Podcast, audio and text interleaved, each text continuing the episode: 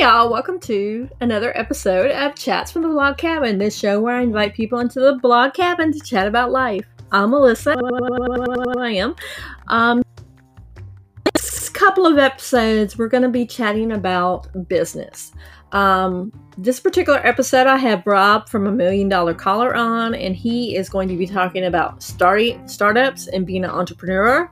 And we he has some really great advice for people that want to start their companies and just kind of just diving in and just starting up. Um, I really he has such a great vibe and he's just a go-getter and I think you guys are going to really learn a lot from this episode and I hope you learn a lot and so the only thing I have left for you guys to say for you guys to do is start listening.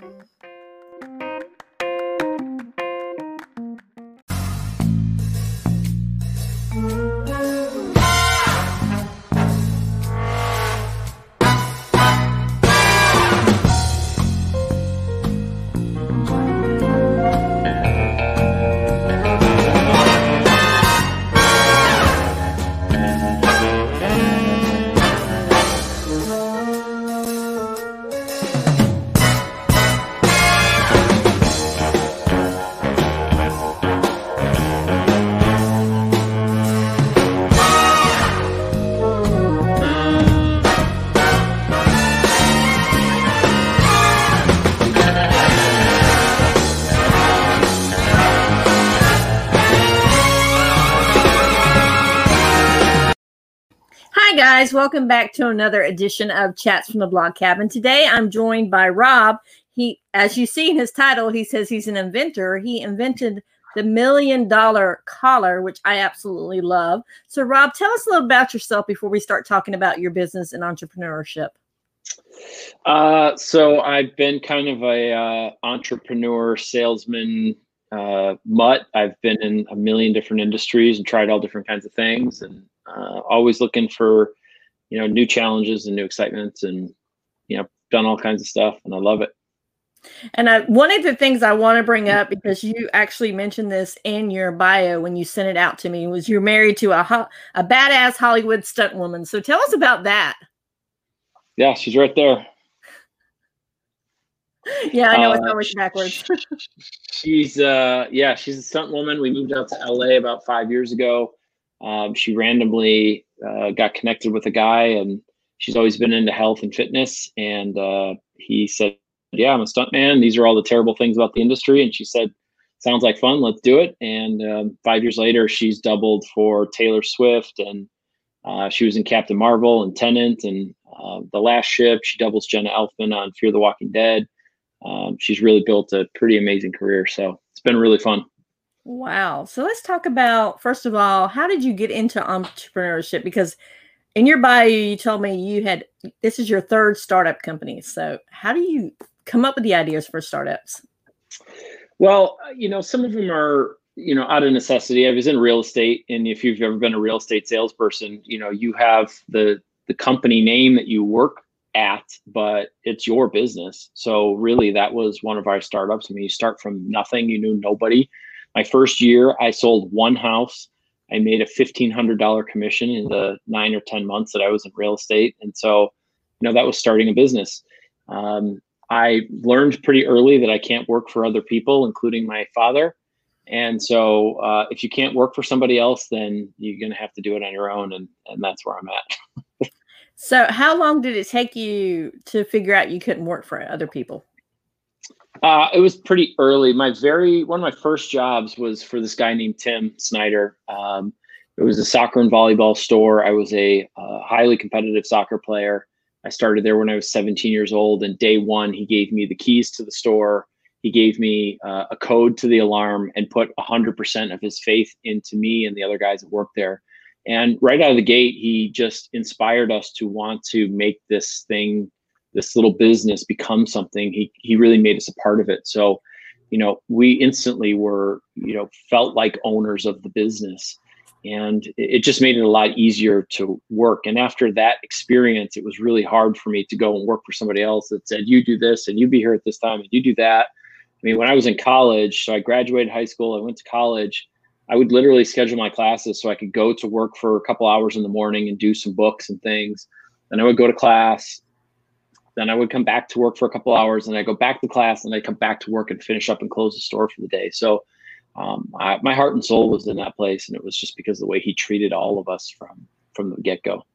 So I'm assuming you said you went to college. You went for business, or was it something else? Yeah, I actually um, from Milwaukee. Uh, UW Milwaukee is the second uh, best architecture in the country. At least it was at the time I was there, and I really loved architecture. And so I started out wanting to do that. Within a half a semester, I knew that it wasn't for me. I talked to my dad's architect, who said it was long hours, high stress, and low pay. And being the height, the you know the number two school in the country, the grade point average necessary to just stay in the program was far higher than I ever was able to do in, in school. So um, I moved out of architecture into marketing and um, got my degree in four years working full time.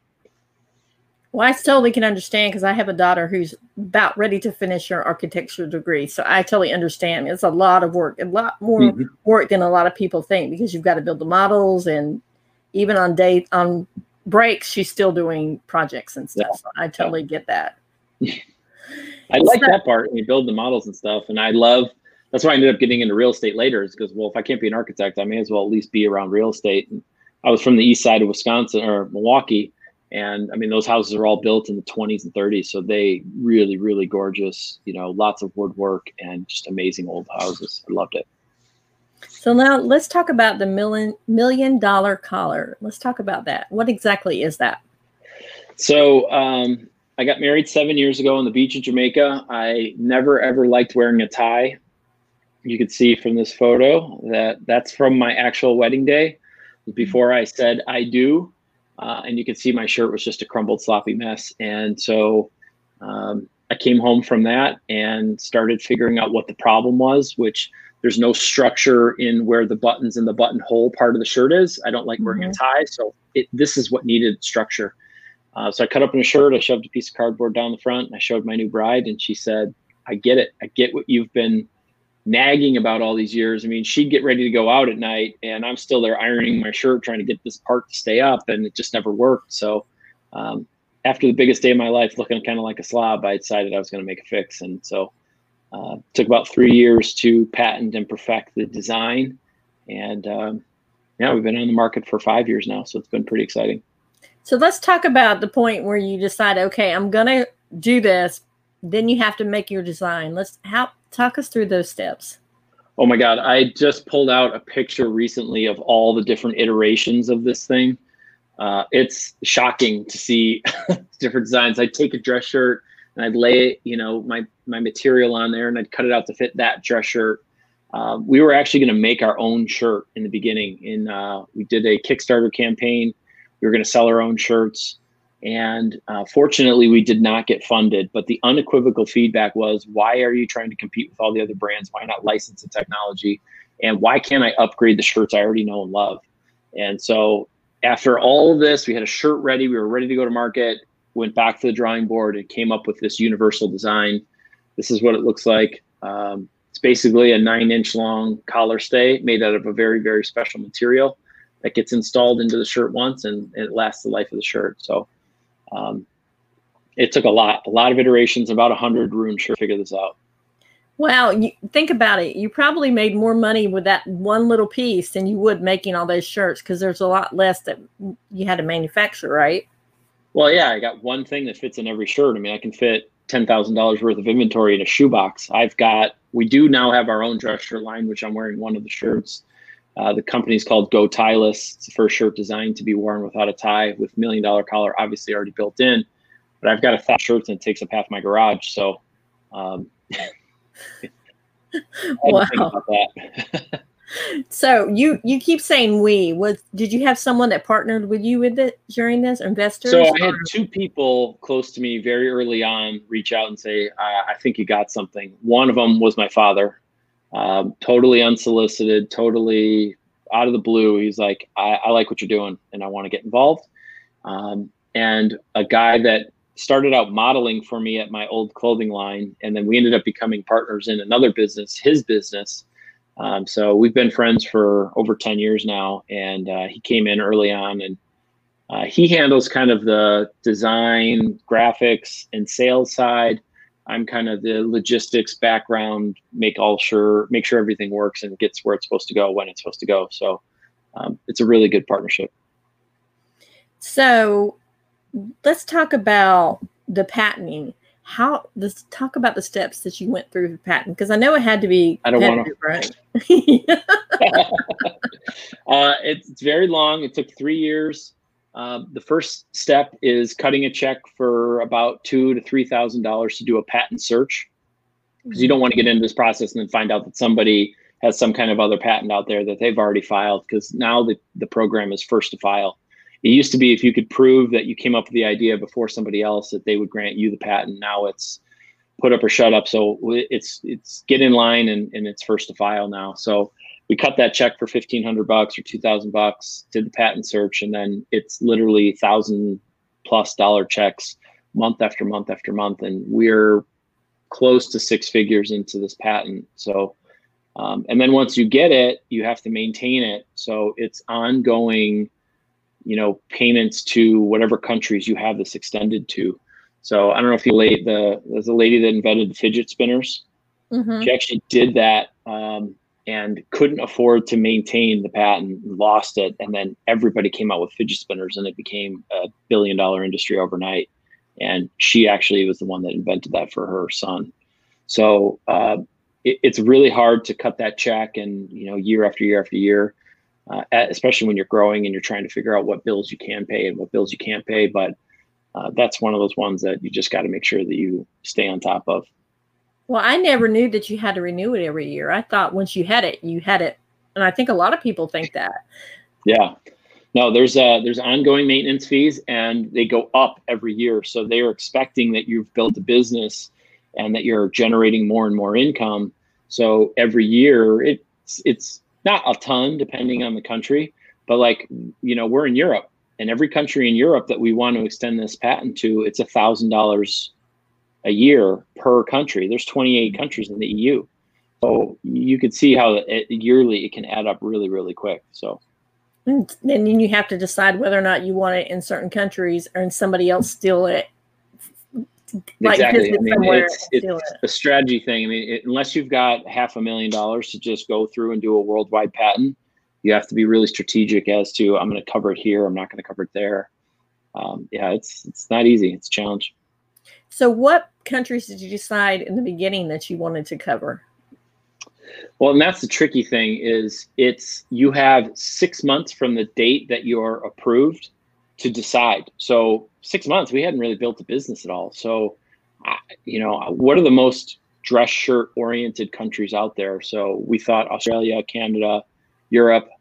Fortunately, at that time, Europe and the EU was all one. So uh, we got a little bit of bad advice from our attorney that it was just a one time filing fee for all of EU. So uh, we went there and um, got a few other countries that are covered as well. But um, yeah, it's it's a lot of a lot of hard decisions on you know betting on yourself and do you think you could do it and if you can't then you've got some massive attorney bills you got to pay and no revenue to pay for it oh wow so let's talk about people who may want to start their own business or do their own startups what do you suggest they do? What's one of the first things that they should do? Well one i think you got to be passionate about you know the business. If it's just about making money it's going to get boring. When you get challenges it's going to get frustrating and you're probably going to give up. Um, certainly be passionate about what you're doing. Two is uh, you can't give up. I mean if you're going to commit to this the people that persevere and the people that are around today are the ones that never gave up no matter how adverse you know the challenges were so you have to stick to it stick to your guns and just fight through and again if you're passionate about it it makes that a lot easier the other businesses we did, um, you know, I had a screen printing business. I had a clothing line I'd started in 2006. The screen printers that I had connected with were way overcharging me. Um, so I said, I'm going to figure this out on my own. I ended up meeting a guy who was like, Yeah, I'm going to buy screen printing equipment and I know how and I'll teach you. So he taught me so that I could print my mm-hmm. own stuff. And I told a few friends, and then those friends told friends. And I never missed a deadline in nine years and printed uh, over a million dollars worth. Of, so, um, you know, it just that one grew out of kind of out of necessity and actually overtook my clothing line. So uh, sometimes you have to follow the money, but um, definitely start out, you know, being passionate about what you want to do. So, do you still have the other businesses along with the million dollar collar as well? No, I so I sold um, the screen printing business. Um, my wife and I decided in October that we were going to move to Los Angeles. This is about five and a half years ago. And so January 1st, I put the business on the market and we were going to be in the road moving out by that October. And September 1st, I sold the business to one of my clients actually. Um, so he really loved what we were doing. He had a lot of great connections in uh, one of the industries we were helping him with, and he's taken it now and grown it. And turns out that my wife and I really like to establish a business, grow it to a point, and then sell it. So we are currently uh, just listed our boat business, um, our yacht charter business uh, here in Los Angeles. we started two and a half years ago, and um, yeah, I mean it's poised to really grow. We just love the figuring it out, how to get it out there, establishing, doing the automations, kind of getting everything dialed in, and then somebody can go and scale it to. We have a hard time letting go, so someone who wants to scale, they can go scale it and you know let it go the way they want. But we we we understand the foundation side, so. So it sounds like you guys both have varied interests, so that it keeps you on your toes when you're like, okay, we've established this company. All right, it's time to move on to the next one.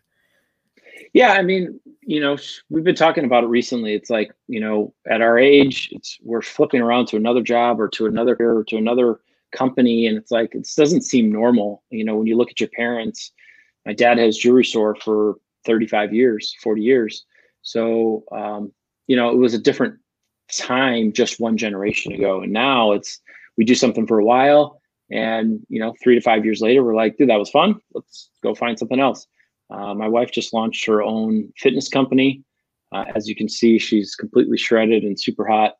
Um, and uh, so she's just starting that out. It's uh, all workouts based around 10 minutes a day just to keep you active and keep you healthy. It's not about, you know, getting six pack abs and it's not about, you know, some life changing bodybuilding workout. They're really 10 minute a day workouts that you can modify to whatever your fitness level is and she feels like there's a you know a hole in the market for that. So she kind of geared it towards my mom and her mom and aunt our aunts and um, you know other friends that maybe aren't as active as they thought they'd be when they had all this time with covid uh, but mm-hmm. everybody can squeeze in 10 minutes in a day and and feel accomplished. So that's what she's working on now yeah. along with her stunts.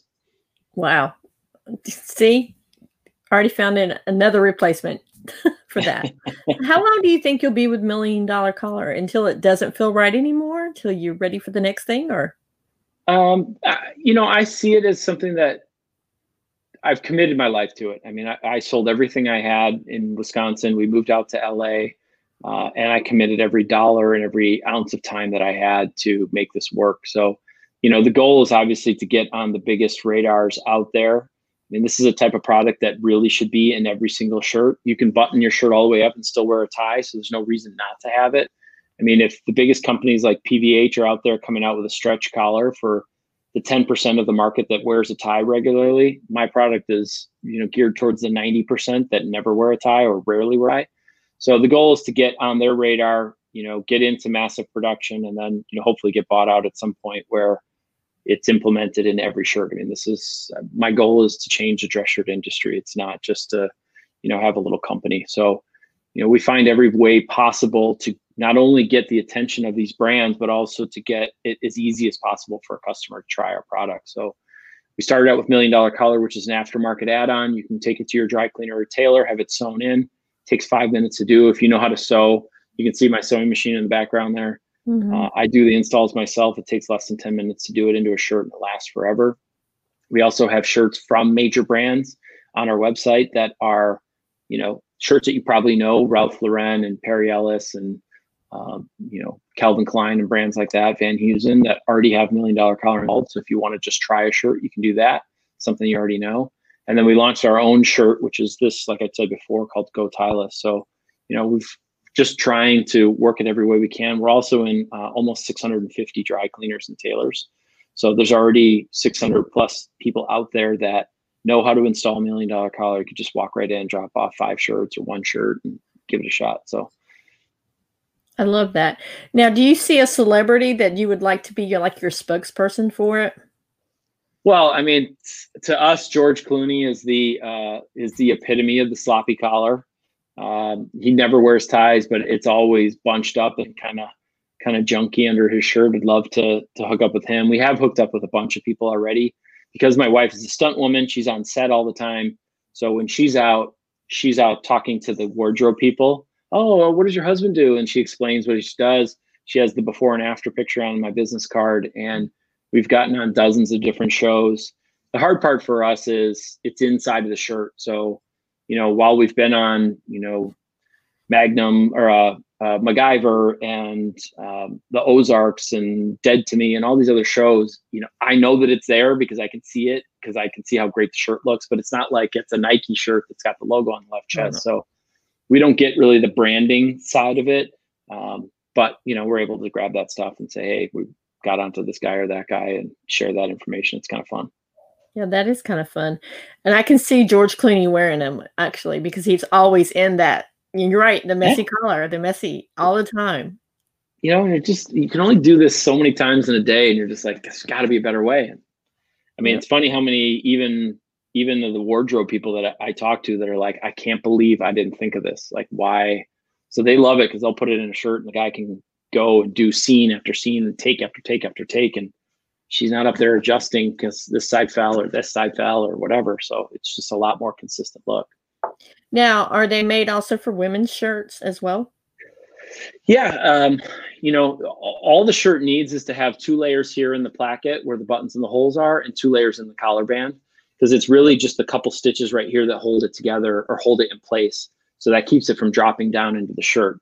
At the end of the day, I mean, all the dry cleaners we talked to and all the dry cleaning trade shows we went to, um, over 90% of the shirts that they see are men's dress shirts. I mean, fortunately for women, they have a thousand other options that they can mm-hmm. go to to still look professional and not have to wear a dress shirt. But on the opposite side, to me, a dress shirt is the most versatile thing a guy can wear. You know, I can uh, look a little bit nicer than a t-shirt. I can wear it untucked. I can roll the sleeves. I can tuck it in. I can wear a tie. I can wear it unbuttoned. There's just so many different ways to wear it. And outside of that, I mean, what do you really have as a go-to piece? So you know, I think most guys have a, a, closet full of, of dress shirts. Most dry cleaner customers have 20 to 30 dress shirts in their closet. So the focus is certainly on the men because that's the majority of the market. But, you know, my wife's obviously got it in all her shirts. Uh, there's a lot of women clients that we have. It's just, it's such a small part of the market that we're just trying to focus on the, on the bulk. So how has COVID made you pivot your business? So ironically, our dress shirt company um, we got our first run of shirts in October. We had a Facebook company that we paid like thirty thousand dollars to to launch us right before Christmas. We thought, oh my God, this is going to be perfect timing. Uh, they sold six shirts, and so uh, we kind of had to go back to the drawing board and you know found a new company. It's a friend of my partner's. He launched in February. COVID hits in March and actually, because of all the uh, major advertisers stopped advertising, our Facebook dollars went three times further than they normally would. So we sold out of, we were like 85% sold out of our first run of shirts within a few months uh, due to COVID. The flip side problem was is everybody was making PPE and we were not, we couldn't get anybody to make any of our shirts or any of our product uh, they were made here in downtown LA. So I'm bound, pounding on these guys' doors and just standing there with fabric, and they're like, "Dude, I can't help you." And that was what really mm. threw our momentum off. Was we couldn't restock the stuff that we had uh, that people wanted. So um, we found a factory in Turkey. They made it through COVID. Uh, we're waiting. We've just gotten the size samples from them, so uh, we're about ready to place another order with them and expand our collection. But and we got a lot of people that say it's their favorite shirt in their closet. So we're gonna gonna keep going with it. So I know because a lot of people probably are looking for it too. Because, like you said, most places are closed right now because of COVID, or they're limited to what they can do. So they're probably looking for extra shirts for Zoom calls and things like that because they don't have to do dry cleaning, and that looks so much better than something that you have to take to a dry cleaner. So, how do you clean yeah. those shirts? Do you wash them in a wash machine just like a regular wash? that was what took me three years to figure out was I wanted to design this down to the most barbaric level of what people do to their clothes. So wash, dry, iron, dry clean, launder, whatever you do to your shirt, if you throw it in a ball after you wear it and it sits in the hamper for a week, doesn't matter. Um, just wear your shirts as normal. The only thing that we've noticed that will help is if you button the top three buttons when it's on the hanger and clean, that'll just, you know, comes out of the dryer warm mm-hmm. and then it'll sit straight. So that helps keep straight. But um, I've got a dry cleaner, a really good friend of mine that didn't believe the product would last. Um, most dress shirts last 50, 60 washes. Um, at the cleaner, and he's got about 130 or 140 presses on to a shirt just to make sure that it works and it's still just like day one. So um, three years it took to develop and and make that material what it needed to be to last the life of the shirt. So you treat your shirt like normal. Oh wow! So basically, if you put it in the dryer and then forget it's in the dryer, it, it's it's still okay it's all good. I mean, you know, gravity's going to do its thing. The shirt weighs more than the stay does. It's, the stays are really, really light. Um, so the shirt's going to determine the way that it looks. That's why we say if you button the top three, then at least they're on the hanger and they're straight. So you know, and it's it's plastic like. So if you mm-hmm. want to curl it out and get a little bit flare, you can. If you want to bend it in, get a little closer, you can do that too. You can button up one higher.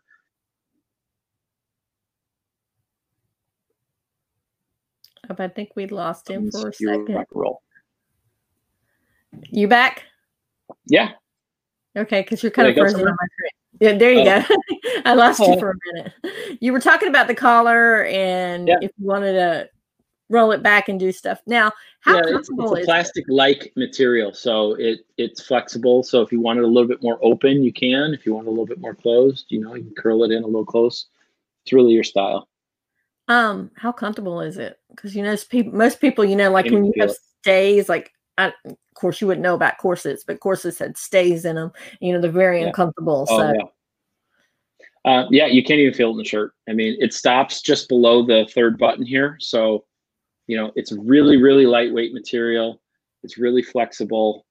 Um, I mean, you, you don't even notice it's in there. The only thing you might notice is when you're trying to button here, because it's a little bit more rigid because that's in there. It's maybe a little bit more difficult to button, but I'll tell you what, I'll take that over the way my shirt looked up there than any day. It, it's nobody's complained about you know the way it feels inside the shirt, and we've got them in. We're in about three hundred thirty thousand shirts, uh, so people absolutely love them. So, what's the next step for the the collar shirt? You know our thing is is we we want to be ubiquitous. We want to be in every single dress shirt. So we are in discussions with a lot of major brands just trying to get the first guy to jump on.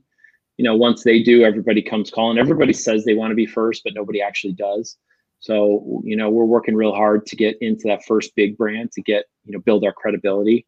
We went direct to consumer for the last five years. We sold 325000 sets the hard way you know, 5, 10, 20 at a time to a customer that has to go get them installed then once they get them.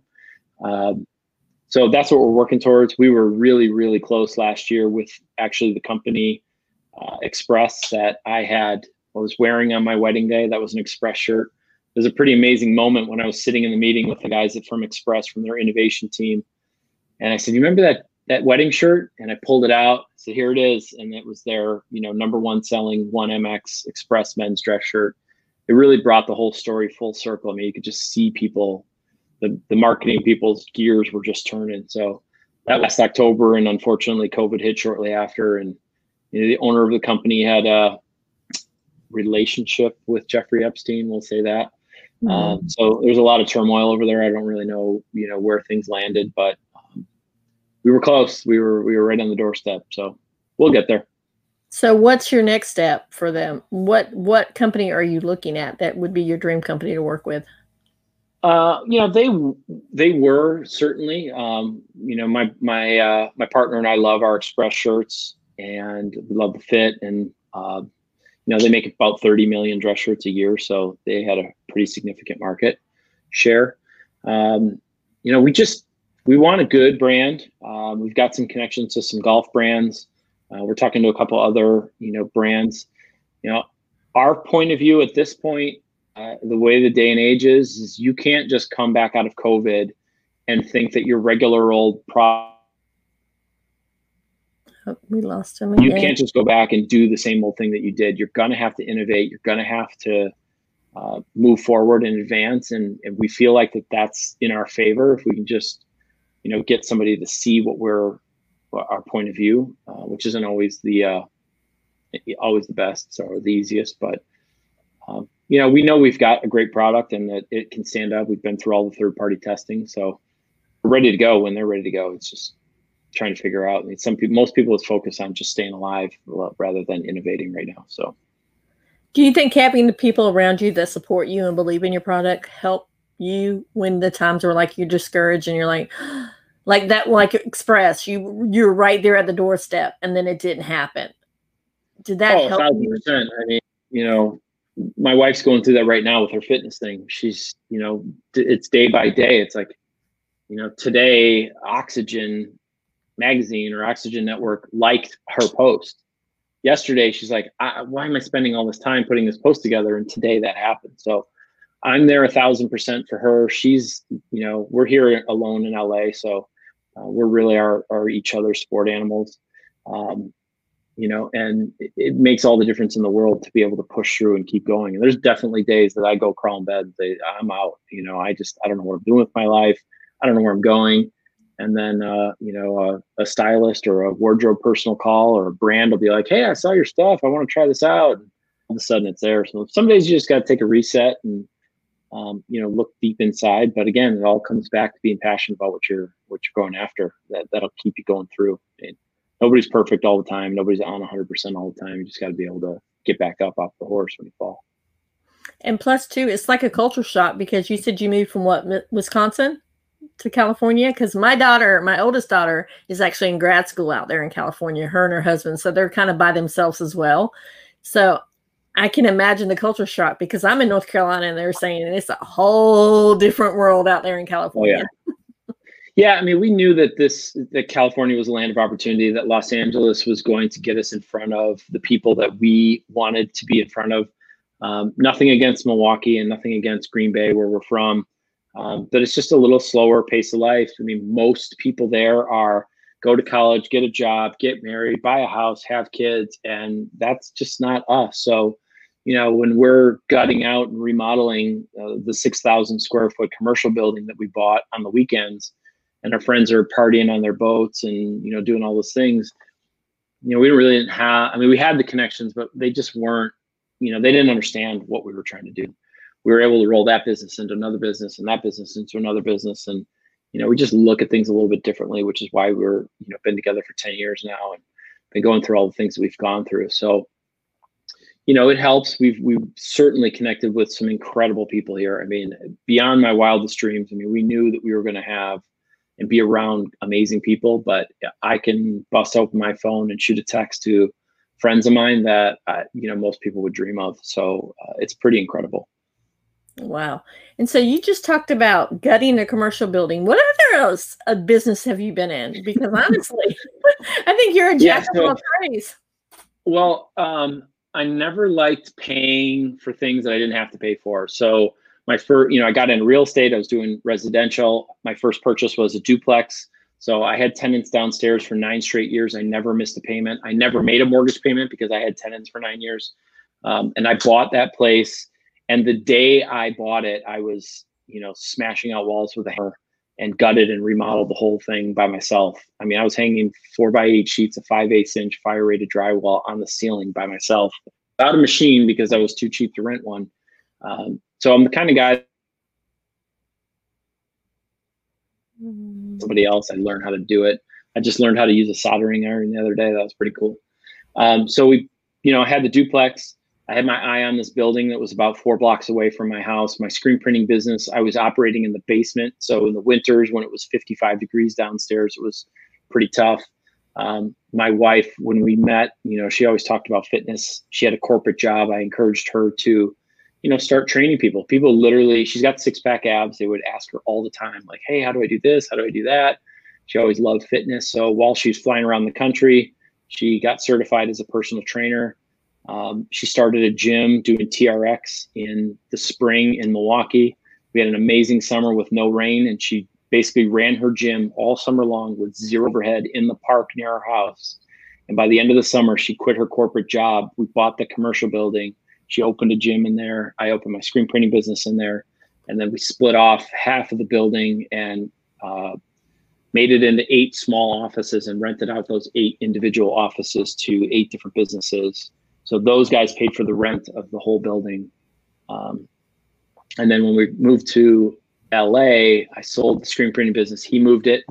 Um, my wife was down her gym. Those eight tenants were great. We rented out our space on like the last second. We got a tenant to rent the whole side that we had. Uh, and then a year later, I was just putzing around on real estate. Just I'm like, I just want to stay informed. I want to know what the numbers are. I want to just kind of stay sharp on this. And so I'm googling around, or I'm on like LoopNet or something, and you know, I was looking in the areas that I knew. I know Milwaukee and I know Green Bay because my in-laws.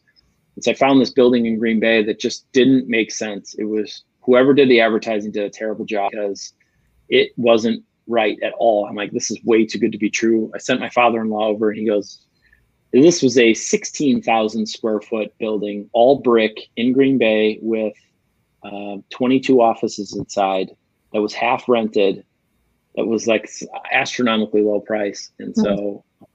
I scooped it up. Um, sight unseen. The first day I saw it was the day we closed on it. I came back from LA to Green Bay for a week to just check it out.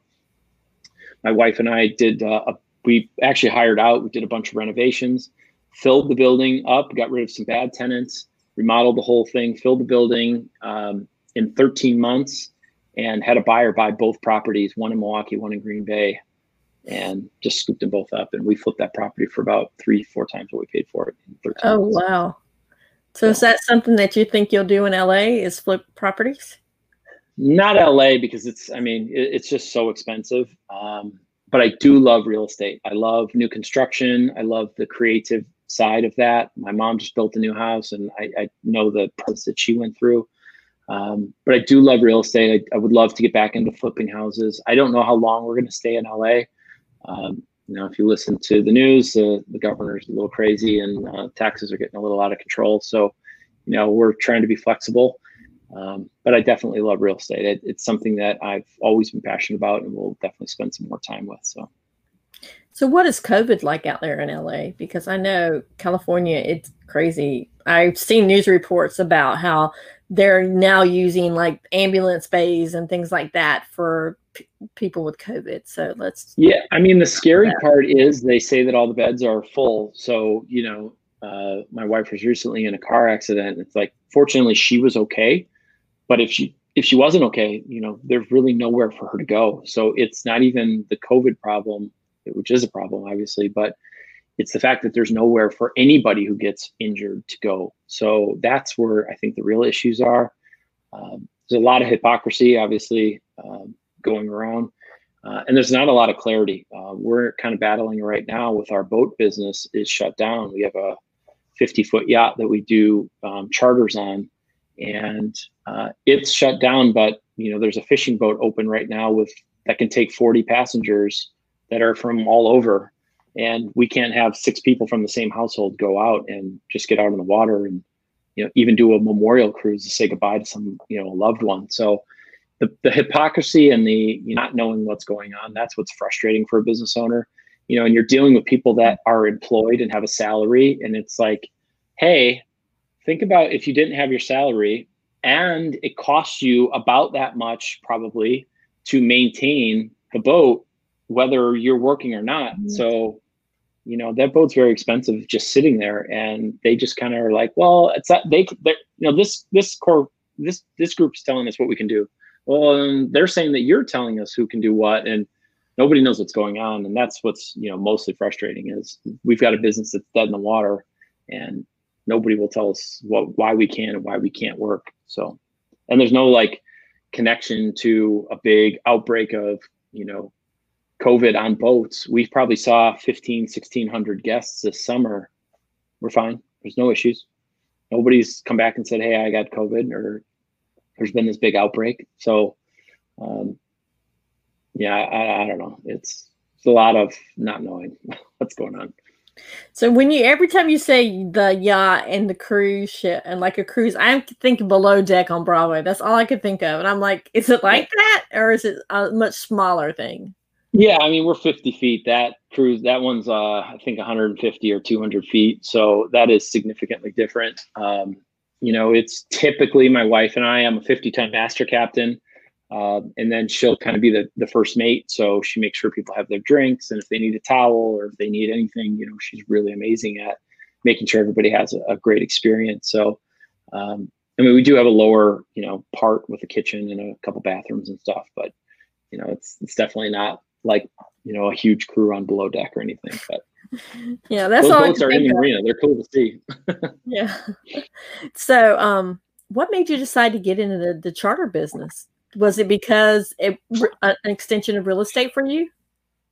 It kind of was, you know. Um, my wife and I, like I said, we had uh, we sold both of our commercial buildings. We had listed uh, both. We were hoping to get a buyer, and you know when that whole transaction happened, um, it was because we knew we were staying in LA. We were not going to move back to Milwaukee. My mom did all the books and all the stuff for both the commercial properties, and um, one was kind of on a on a borderline area that was a little sketchy, so um, I didn't like sending her over there anymore. So, you know, we sold the two properties, and we needed something to do to reinvest that money. Um, I've always been into boats. Uh, my aunt and uncle had a, a number of Sea Rays, uh, and her parents have always had boats since she was born. So she grew up on the water. And I actually worked because I was so into boats. I was actually captaining for another friend of mine that I had met out here that had two boats while I was getting licensed. Um, I watched his business do what it did. And, you know, I like to find opportunities, and I just didn't think that he was hitting the market. And all the boats that were here were his style, um, which a lot of the guys live on those boats. It's just kind of weird. Like, hey, come on to my house and I'm going to take you out on the water, but just don't go in that drawer. That's my underwear drawer. So um, I, uh, I just saw an opportunity. And so we talked about it and we decided to buy a boat and see what we could do with the charter business. And we grew unbelievably uh, fast. I mean, we got on the radars. Fortunately, you know, she's got some relationships in, in the film industry. Um, but we just put out a really, really great product. We made it really easy for people to book. And um, we did uh, an insane amount of charters in just our first two years. So Wow. I can't even imagine. I mean, building up one company and then you're building up another company at the same time, having all that going on. How did you keep it straight? Well, you know, I think both of us are um, a little bit ADD. So, you know, sometimes it's just you get so in the weeds with one. Sometimes it's just nice to have a distraction and go do something else. And so, um, what ended up being really great with the boat business is uh, if it wasn't for that, I would sit at my computer all day long and just try to make million dollar collar work. And I can't be very creative sitting behind a computer. I need stimulation. Mm-hmm. And so I'd get on the boat and, you know, I'd have some peace and quiet to myself and I could just think. And then, you know, maybe a conversation would pop up with one of the guests. And then all of a sudden there's ideas flowing and it just put me in, you know, touch with different types of people. Um, you know, we charge a pretty significant amount of money for our boat in comparison to other boats in the marina. So we attracted a little bit higher end clientele, and those clientele led to other amazing opportunities for us. And so, you know, in part it was because we wanted a boat and we didn't want to pay for it, but in part it was we knew that we would be around people that we might not otherwise around. Um, so we just saw the opportunity in it, and you know, tried to take advantage of that as best as we could with people that we met. And I've now got a consultant for my for Million Dollar Collar that's helping us out. Um, made some really amazing friendships. I mean, it's so funny. We get done and, and I think people get on board and they're like, you know, these people, you know, are here to serve us. And then by the end of it, they're like, is it weird if I get your number? Can we like hang out again? Because you guys are freaking awesome. So, you know, it's funny to watch that kind of cycle go uh-huh. through throughout the day.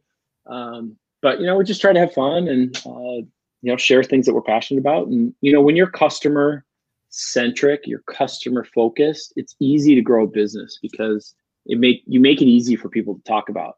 You either are going to have a standard experience you walk into dsw to buy a pair of tennis shoes and you know you go try them on yourself and you go to the counter and then you walk out you're not telling anybody about that. But when somebody goes above and beyond and make you feel special and make gives you that type of experience it, it's easy to get them to share and talk about it so it's made growing business really easy and cheap because we don't spend a dollar on advertising. We don't zero, not none.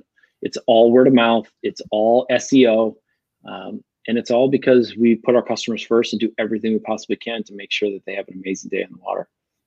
Do you think that has to do with your degree? You said you had a degree in marketing, right? Do you think that all that knowledge comes from a degree in marketing, or some of it's life experience? No, none. It was. Uh, this comes. Um, 75% from my dad being a successful businessman and being customer centric in the jewelry industry.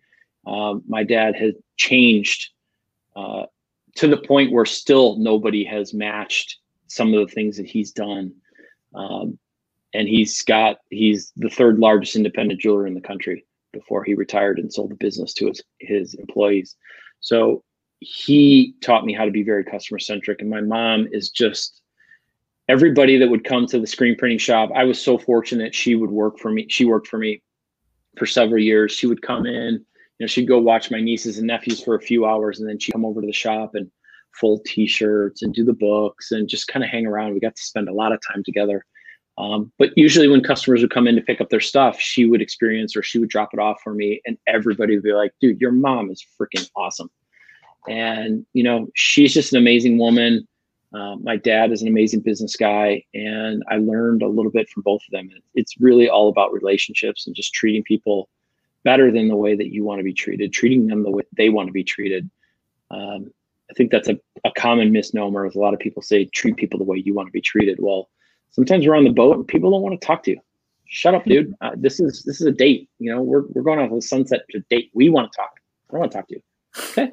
Hey, that's your thing. I, I'm going to provide you the best atmosphere if you need something to drink, we're going to ask every once in a while, make sure you got something to drink. But some people don't stop talking and their kids come up and they want to drive and, you know, then we'll give them that experience. So it's really treat people the way they want to be treated. And they're pretty specific. I mean, most people are pretty uh, obvious about what they want and how they want things done. So just have to listen a little bit. So we're almost out of time, but can you give us one last little tidbit that, or anything else that you want to share with us? Uh, I, I, I never stop learning. I'm constantly listening to audiobooks. I talk to business people, um, and I love to stack opportunities. Like I said, my phone is full of numbers that most people would be jealous to have, and those are my friends.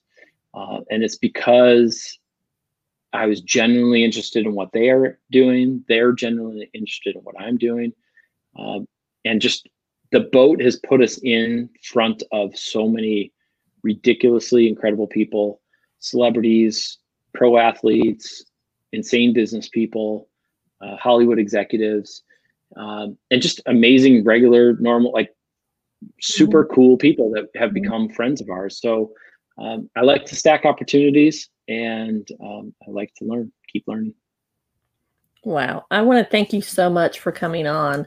I mean, it's this has been interesting. I mean, I probably have a million more questions. I might have to have a follow-up.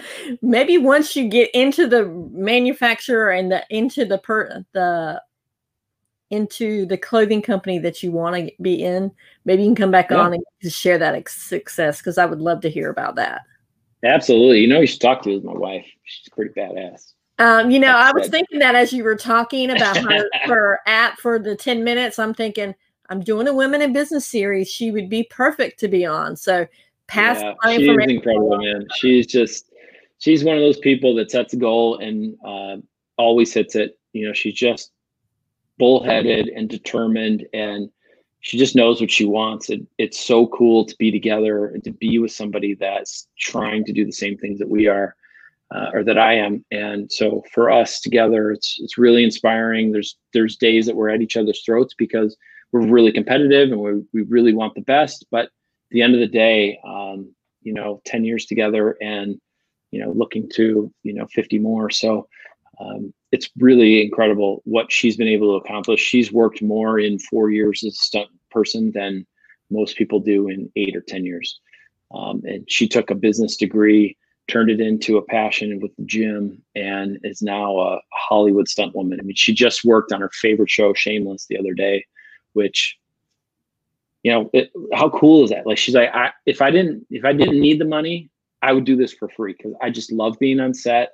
I love the attention on me. I love the pressure of, you know, having to hit that mark and do it right the first time. And it's just such a cool experience. And to see her doing something she's passionate about and now being able to share this fitness thing with with everybody is uh, is pretty cool. She's she's really talented on the on the fitness side. So yeah, I would love to Sorry, have her on. just gloating about my wife.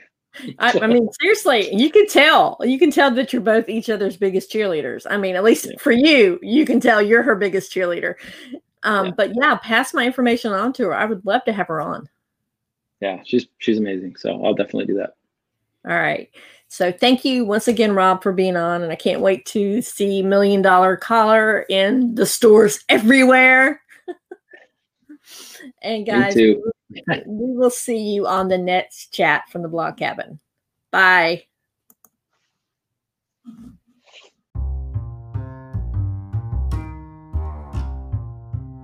Y'all, you can obviously tell that Rob does not let grass grow underneath his feet.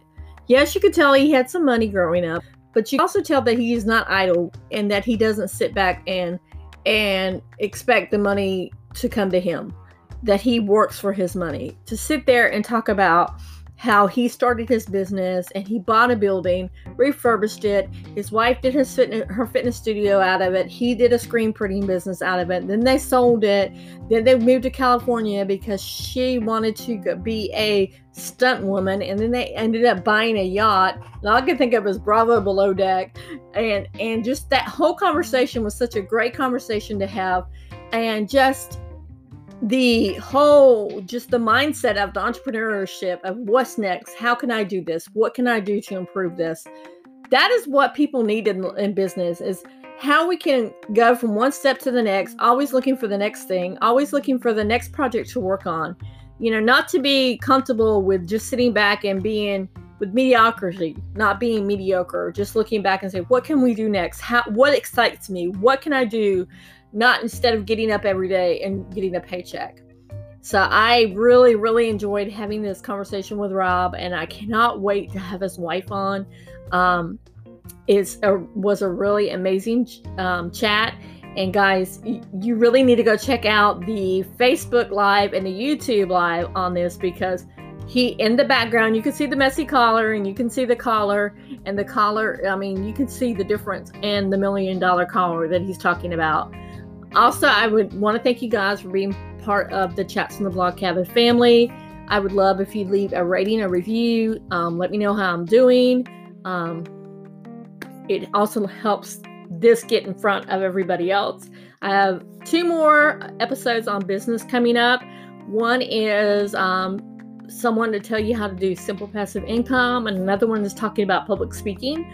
And then from there, I'm going to go into a little bit of um, African American um, entrepreneurs, um, authors, writers, um, entrepreneurs. Um, I have a, a pastor on that uh, since February is Black History Month, and then March, get ready because March is going to be every day, every single solitary day, even on the weekends.